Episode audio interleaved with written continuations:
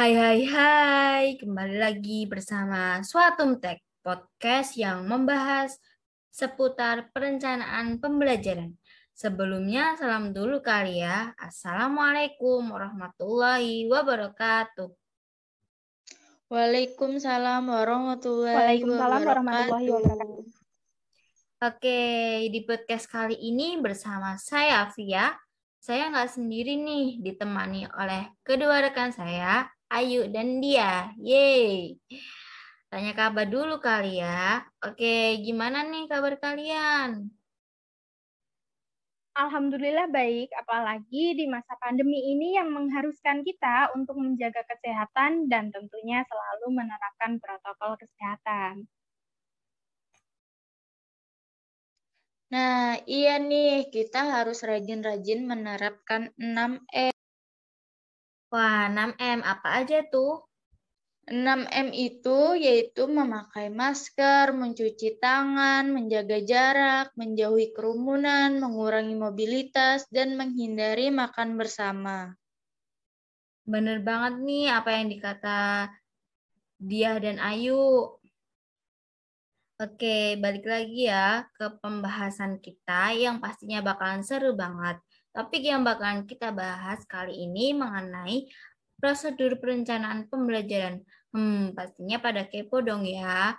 Tapi sebelum ke prosedur pembelajaran, kita ulas lagi ya mengenai apa yang dimaksud perencanaan pembelajaran itu. Menurut kalian, apa sih perencanaan pembelajaran itu? Oke, kalau menurut artikel yang aku baca sih ya, pada tahun 1972, Walker menyatakan bahwa perencanaan pembelajaran itu adalah cara yang sistematis dalam mengidentifikasi, mengembangkan, dan mengevaluasi seperangkat materi dan strategi yang diarahkan untuk mencapai tujuan tertentu. Nah, itu kan pendapat dari dia nih. Lalu pendapat dari Ayu, apa sih perencanaan pembelajaran itu? Oke, ini bukan menurut aku sih, tapi dari kutipan salah satu artikel karya Wahyudi Nur Nasution. Kalau dari artikel beliau, perencanaan sendiri berasal dari kata rencana yang berarti pengambilan keputusan untuk mencapai tujuan. Nah, pembelajaran sendiri pada hakikatnya merupakan upaya membelajarkan siswa. Perancangan pembelajaran adalah penataan upaya tersebut agar muncul perilaku belajar. Jadi bisa ditarik kesimpulan bahwa perencanaan pembelajaran adalah proses untuk mengambil keputusan atau menentukan metode pembelajaran mana yang lebih baik dipakai untuk mendapatkan pengetahuan serta keterampilan peserta didik. Lalu bagaimana sih cara menerapkan prosedur perencanaan pembelajaran? Sebenarnya prosedur perencanaan pembelajaran itu sudah ditentukan oleh model perencanaan pembelajaran yang sudah dipilih sih. Oke, tadi dijelaskan kalau prosedur perencanaan pembelajaran itu sendiri ditentukan oleh model perencanaan pembelajaran yang sudah dipilih. Kalau menurut kalian sendiri, model perencanaan pembelajaran mana yang dapat dipilih untuk meningkatkan kualitas dalam pembelajaran? Oke, kalau model perencanaan pembelajaran sendiri kan ada banyak ya. Nah, untuk lebih jelasnya nanti ada podcastnya sendiri yang akan membahas mengenai model perencanaan pembelajaran. Tapi kalau menurutku, salah satu model perencanaan pembelajaran yang bisa dipilih untuk meningkatkan kualitas pembelajaran adalah model perencanaan pembelajaran Dick dan Kerry. Karena setiap langkah pembelajaran jelas sehingga dapat diikuti, bersifat teratur, efektif, efisien dalam pelaksanaan, adanya revisi pada analisis pembelajaran, dan komponen yang sangat lengkap, hampir mencakup semua yang dibutuhkan dalam perencanaan pembelajaran. Untuk prosedur perencanaan pembelajaran model Dick dan Carey sendiri ada 10 prosedur, yaitu yang pertama identifikasi tujuan. Dalam mengidentifikasi tujuan pembelajaran, hal yang perlu dilakukan dalam kegiatan ini adalah menentukan kemampuan atau kompetensi yang perlu dimiliki oleh siswa setelah menempuh program pembelajaran. Yang kedua, melakukan analisis instruksional. Setelah melakukan identifikasi tujuan pembelajaran, langkah selanjutnya adalah analisis instruksional, yaitu sebuah proses yang digunakan untuk menentukan keterampilan dan pengetahuan yang relevan dan diperlukan oleh siswa untuk mencapai kompetensi atas tujuan pembelajaran. Dalam melakukan analisis instruksional, beberapa langkah yang diperlukan untuk mengidentifikasi kompetensi berupa pengetahuan atau kognitif, keterampilan atau psikomotor, dan sikap atau attitude yang perlu dimiliki oleh siswa setelah mengikuti proses pembelajaran. Yang ketiga, analisis siswa dan lingkungan. Dalam model Dick dan Kerry, analisis terhadap siswa yang akan belajar dan konteks pembelajaran. Kedua langkah ini dapat dilakukan secara bersama-sama atau paralel analisis konteks meliputi kondisi terkait dengan keterampilan yang dipelajari oleh siswa dan situasi terkait dengan tugas yang dihadapi oleh siswa untuk menetapkan keterampilan yang dipelajari. Analisis terhadap karakteristik siswa meliputi kemampuan aktual yang dimiliki oleh siswa, gaya belajar, dan sikap terhadap aktivitas belajar. Selanjutnya yang keempat adalah merumuskan tujuan performasi. Berdasarkan analisis instruksional, seorang perancang desain sistem pembelajaran perlu mengembangkan kompetensi atau tujuan pembelajaran spesifik yang perlu dikuasai oleh siswa untuk mencapai tujuan pembelajaran yang bersifat umum.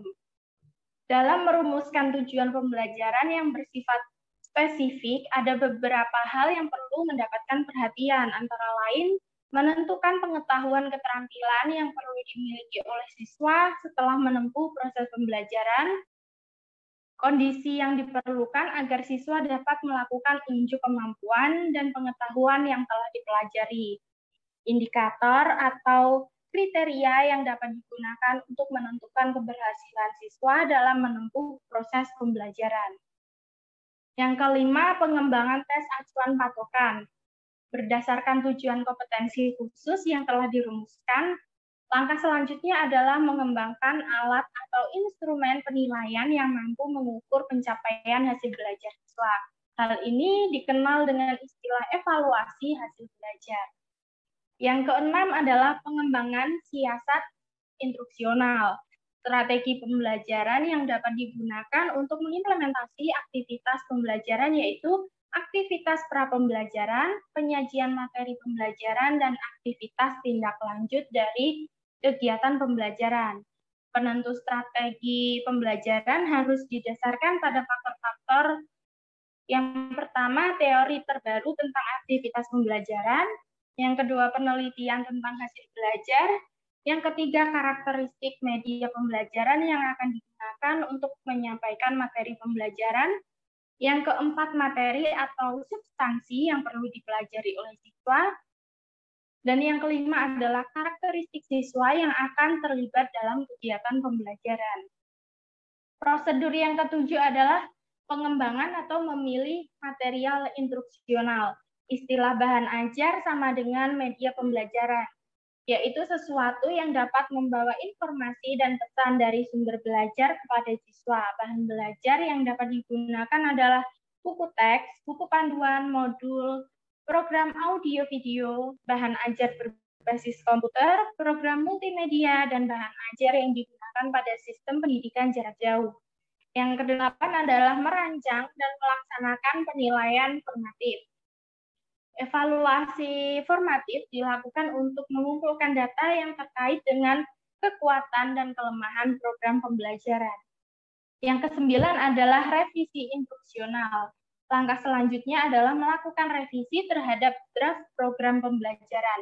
Data yang diperoleh dari prosedur evaluasi formatif dirangkum dan ditafsirkan untuk mengetahui kelemahan yang dimiliki oleh program pembelajaran evaluasi tidak hanya dilakukan pada draft program pembelajaran saja, tetapi juga pada aspek desain sistem pembelajaran yang digunakan dalam program, seperti analisis instruksional dan karakteristik siswa.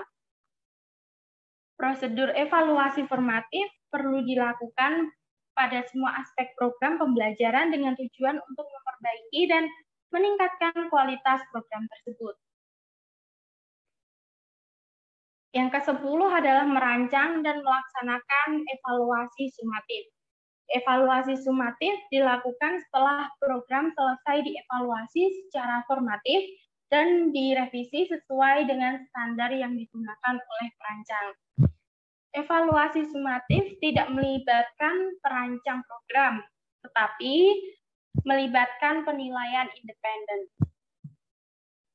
Oke, kalau dari Ayu tadi kan model perencanaan pembelajaran yang dapat dipilih untuk meningkatkan kualitas pembelajaran adalah model dari Dick dan Carey.